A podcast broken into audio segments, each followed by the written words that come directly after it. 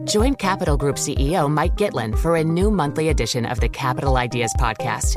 It's your look inside one of the world's largest asset managers. Subscribe wherever you get your podcasts.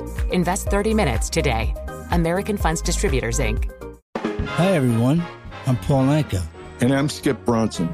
And what happens when two old friends take their decades of experience in the business and entertainment worlds and sit down with our buddies? You get Our Way, a brand new show from iHeart Podcast where we chop it up with our pals about everything under the sun.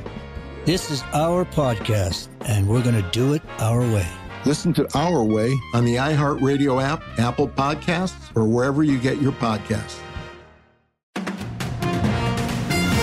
Good morning. I'm Brian Curtis. And I'm Doug Krisner. Here are the stories we're following today. U.S. companies added the fewest number of jobs since the start of 2021 in September, and pay growth slowed. ADP data showed private payrolls rose just 89,000 last month after climbing 180,000 in August. Bloomberg's Michael McKee tells us what this means for Friday's jobs number. Over the past year, ADP has overstated the private sector job creation seven out of the 12 months. So if that follows, then we will have an unusually weak payrolls report on Friday. But hard to square with what we saw from the ISM manufacturing numbers because ISM went positive and ADP says we lost 12,000 jobs. Not only did ADP say that jobs were lost in manufacturing, it also said 13,000 jobs were lost in trade and transportation, and another 32,000 were lost in professional and business services. Let's get to the politics now. Some Republican leaders are throwing their names into the hat to become House Speaker. This is after Kevin McCarthy was ousted yesterday. Second ranking House Republican Steve Scalise is officially running, making him the leading contender. Hardline Republican Representative Jim Jordan also saying today he will run. Now, the ouster of McCarthy is raising a lot of question about everything from aid to Ukraine to averting a government shutdown in a little more than six weeks. Here's Bloomberg's Jonathan Tamari. Congress can't do anything, or the House at least can't do anything uh, until they elect a speaker. So we're going to face some uncertain period of time here where they're basically doing no work other than trying to find the leader. Uh, and then once we they do elect a leader, the Republican conference has made clear they don't want to compromise with Democrats by just kicking out their own speaker. The next person who takes the job is going to face a lot of pressure not to compromise, and especially so soon after they assume the speakership. Well, they really want their first big act as the leader to be a deal with Democrats Uh, after seeing the reaction from their own party just now. That is Bloomberg's Jonathan Tamari. Now, the House is aiming to vote on a new speaker October 11th. Brian? Well, the trial of FTX co founder Sam Bankman Fried moved into day two, and Bloomberg's Sonali Basak says the prosecution's case, no matter how strong, is far from a slam dunk.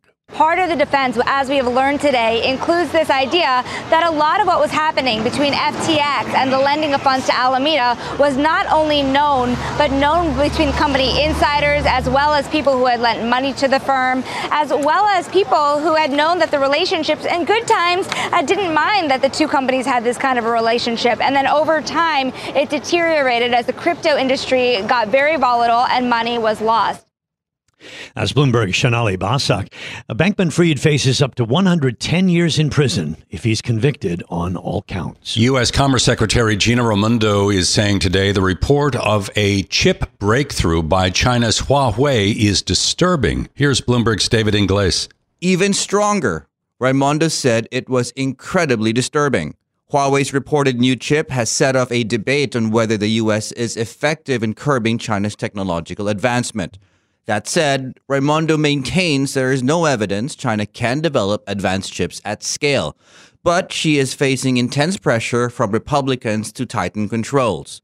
Raimondo emphasized different tools are needed to enforce the U.S. regime. She pointed to the Restrict Act that would expand American authority to review and prevent certain transactions that pose a risk to national security. In Hong Kong, I'm David Ingles, Bloomberg Radio.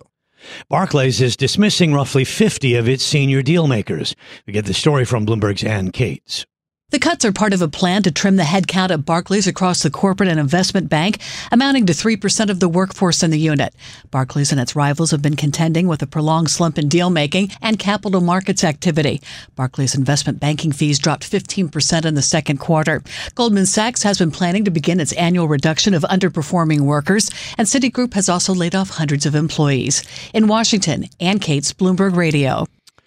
Well, Doug, we had a little respite from the selling in both the bond and stock markets. Uh, in terms of the stock market, it doesn't seem like there's a whole lot of conviction there. Uh, one view is that the selling won't really abate until you get a meaningful sell off in the Magnificent Seven. Um, does that happen? Well, we have to wait and see. That's a great question. And if you talk to the technicians, the guys that and gals that watch the charts, they are saying that the S&P 500 needs to stay above its 200-day moving average, which is currently around 4204. We have been able to do that. Uh, some serious pain, though, these technicians say, could be in store for the market were that level to be violated. It's fair to point out that actually, you know, there has been a sell-off in stocks, uh, and it's actually greater than what it appears on the surface. It's fair to point out that the equal weight S&P 500 is down year to date, and that's with the Super 7 in there. If you actually strip them out, the equal weight would be down much more significantly. So it's becoming harder and harder to make the point that Bill Gross made today, which is that uh, stocks are overvalued. He also said that bond yields must fall significantly to justify current valuation. So this is playing out before our very eyes. Keep your eye on uh, some of the big energy names in the Asia session after we had that pullback in uh, WTI crude here in New York today. We were down more than 5.5%. A lot of the government data pointing to extremely weak demand, whether you're looking at uh, gasoline or other distillates. And at the same time, crude oil inventories are rising slightly at Cushing, Oklahoma. And as you know, that's the delivery point for uh, WTI. Yeah, WTI, what, 84.52. So a big drop today. Uh, yeah, you're right. It'll be really interesting to see the impact on Asian markets. Looks mixed now, but uh, may improve a little as the day wears on. Now it's time for global news. President Biden is front and center today saying that Congress needs to get to work on Ukraine funding. Ed Baxter has global news from the 960 Newsroom in San Francisco. Ed? Yeah, exactly right, Brian. While House Republicans pick a new speaker, President Biden is urging Congress in the interim to take up Ukraine. The majority of the American people still supported Ukraine, and the majority of the members of Congress, both Democrat and Republican, supported it. So I don't think we should let them gamesmanship get in the way of blocking it. And Senate Minority Leader Mitch McConnell agrees, but asks for some guidance from the White House. It's still uh, a major priority. I think the majority of the members of both bodies still support it.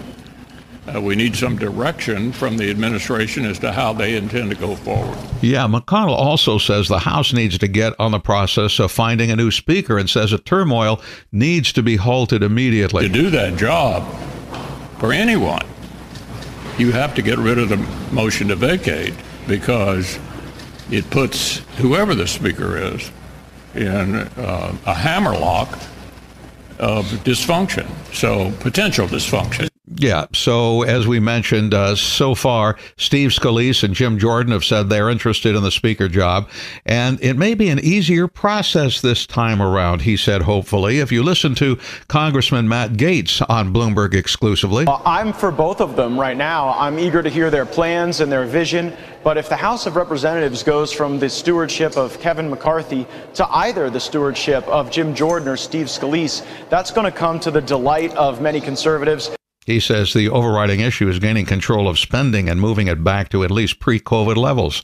China says it has warned a Philippine supply boat and two Coast Guard vessels to leave the sea near the Nansha Islands and follow the ships throughout. China claims the islands are sovereign. Day three of the Trump civil trial, and after lunch break, he wasn't in the courtroom. His departure comes after he was slapped with a gag order by the judge for posts and comments about the law clerk and about Attorney General Letitia James, who responded today calling comments racist, among other things.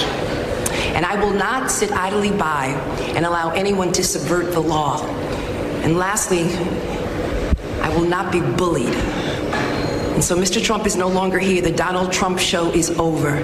This was nothing more than a political stunt.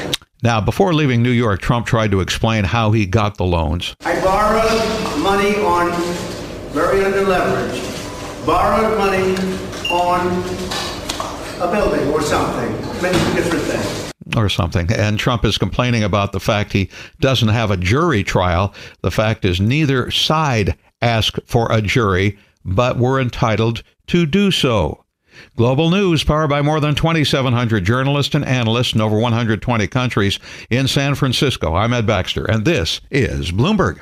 The Capital Ideas Podcast now has a new monthly edition hosted by Capital Group CEO Mike Gitlin. Investment professionals reveal their best mentors, how they find their next great idea, and a few funny stories. Subscribe wherever you get your podcasts. American Funds Distributors, Inc.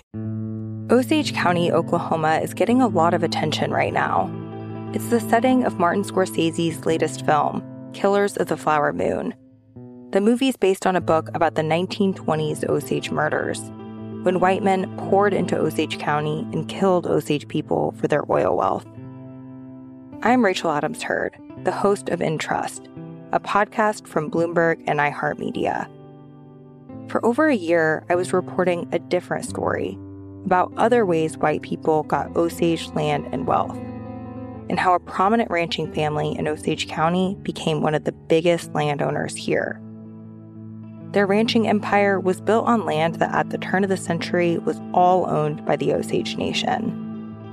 So, how'd they get it? Listen to the award winning podcast In Trust on the iHeartRadio app, Apple Podcasts, or wherever you get your podcasts. This is Bloomberg Daybreak Asia. I'm Brian Curtis in Hong Kong alongside Rishaad Salamat, and our guest is Margie Patel, Senior Portfolio Manager at Allspring Global Investments. Got to put this disclaimer in. It's a daily news show, so we have to talk about the day's events, Margie. I know you look longer term, but do you see the gains today as just a blip or something of a signal? Well, I think it says it's really, really hard to keep this market down and get the big correction that a lot of people would like to see. Uh, just when it starts to fade, demand comes in and takes the market higher. And really, if you look at the, uh, the the estimates for the latest quarter, it looks like we're going to have growth around three percent, with unemployment uh, well under four percent. It's really hard to build a case for a big correction or a recession anytime on the horizon. Well, you know, the thing is, what we're seeing in the markets, I just want to get your take on, you know, what's been going on with the bond rout and uh, what's been going on with the equities as well. And I'm just asking you whether, you know, an, an economy which has over 15 years suddenly become predicated on zero interest rates, uh, now you've got uh, the uh, cost of capital going up. And essentially what you've got is getting back to a typical rate structure. It doesn't sound like a terrible thing, but it's uh, really taking people kicking, screaming, and they seem to be in denial. Well, that's true, but actually, for the average person, they probably are benefiting because their risk-free assets that they had in a bank somewhere or in a money market fund were getting zero. Now they're getting five percent. So I think those people are very happy. And really, if you think about it, most companies and even individuals use those years of zero interest rates to lengthen out their their uh, their, their debt obligations to lower them over a long period of time. Uh, corporations issue debt at you know one or two percent for ten years, and so they are really Im- immune to the uh, rise we've had in rates. And same thing with a lot of consumers who extended the mortgages, fixed their mortgage rates while they were very low. So I think it's more where you really see the excesses are in the financial sector, where we have um, a lot of money going into M&A, where you have a lot of speculatives. You have the crypto uh, disaster. You had the uh, SPACs come along, and uh, but all that hasn't really amounted to much, and so it's not going to damage the whole economy as you correct out of those low interest rate vehicles. So, Margie, it sounds like you're reasonably positive. Uh, I'd imagine, uh, like many money managers, uh, you like the idea of being diversified. Uh, but people who listen to this show obviously are doing so because they're looking for an advantage. They're looking for some alpha. Are there some opportunities that really stand out for you? Well, I think the opportunities are where they've been for the last few years. Is number one the technology sector. Uh, yes, here and there you have names that are maybe very pricey for the growth rates, but there are plenty of names that will benefit from the high growth the sector is going to have, and using more and more technology in all areas of the economy. And I think some areas of the uh, industrial sector where they're tied to incorporating technology in their products, you know, differentiated products, and they're benefiting from the uh, infrastructure bill that we should have, and some of the reshoring, uh, particularly say in building semiconductor factories here in the U.S. So I think there are some attractive areas, and but those areas have been attractive all year. They've been good performers. Um, how has your strategy really changed over the course of the year, there, Margie? Well, it hasn't because I, I was always a little skeptical about last year. The Fed is raising rates. There's going to be a recession. We have to get really conservative. And I just couldn't see it because, unlike previous cycles, we don't have any sector of the economy, big sectors of the economy, that's way out of balance, way over leveraged, and about to hit a wall on liquidity and, and take the whole economy down into recession. Uh, think of the housing crisis, think of the internet bubble, previous cycles we've had with energy being way overblown. And uh, so I thought it was better to be fully invested. And ironically, the so called riskier sectors have done a lot better than the so called conservative sectors. Yeah, one of the things you said right at the outset uh, would, would definitely be apparent if you think that uh, there's a lot of money on the sidelines. Uh, you can see that on a day like today, you can get a pop pretty quickly. Um, do you think, though, that we might get some clearing in tech before you know you really get that encouragement for money to flood back in? Well, you know, you always can have a correction for some reason. Uh, certainly, we did last year, and that was a great uh, buying opportunity. Well, uh, that was more than a correction last year. I mean, you know, twenty-seven percent down. That was uh, a little bit more than a correction. well, but yes, that's true. But what a great opportunity to lock in some very attractive uh, returns from investments. But I, I just, I don't really see it because I don't see uh, anything that's big enough to really derail the whole sector. Growth may slow down. You may have one name or another name blow up because they can't live up to their growth rates. But the whole sector, I think, should still be the best performing part of the market. And when you look at the so called safe defensive sectors that you thought should have worked last year and this year, uh, utilities, staples, mm. even healthcare, yep. they have been disasters. This is Bloomberg Daybreak Asia, your morning brief on the stories making news from Hong Kong to Singapore and Wall Street. Look for us on your podcast feed every day on Apple, Spotify, and anywhere else you get your podcast. You can also listen live each day on Bloomberg 1130 in New York, Bloomberg 991 in Washington, Bloomberg 1061 in Boston, and Bloomberg 960 in San Francisco. Our flagship New York station is also available on your Amazon Alexa devices just say, Alexa, play Bloomberg 1130. Plus, listen coast to coast on the Bloomberg Business app, SiriusXM Channel 119, the iHeartRadio app, and on Bloomberg.com. I'm Brian Curtis. And I'm Doug Krisner. Join us again tomorrow for all the news you need to start your day right here on Bloomberg Daybreak Asia.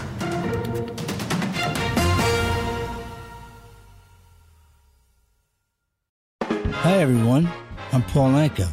And I'm Skip Bronson. And what happens when two old friends take their decades of experience in the business and entertainment worlds and sit down with our buddies? You get Our Way, a brand new show from iHeart Podcast where we chop it up with our pals about everything under the sun. This is our podcast, and we're going to do it our way. Listen to Our Way on the iHeartRadio app, Apple Podcasts, or wherever you get your podcasts.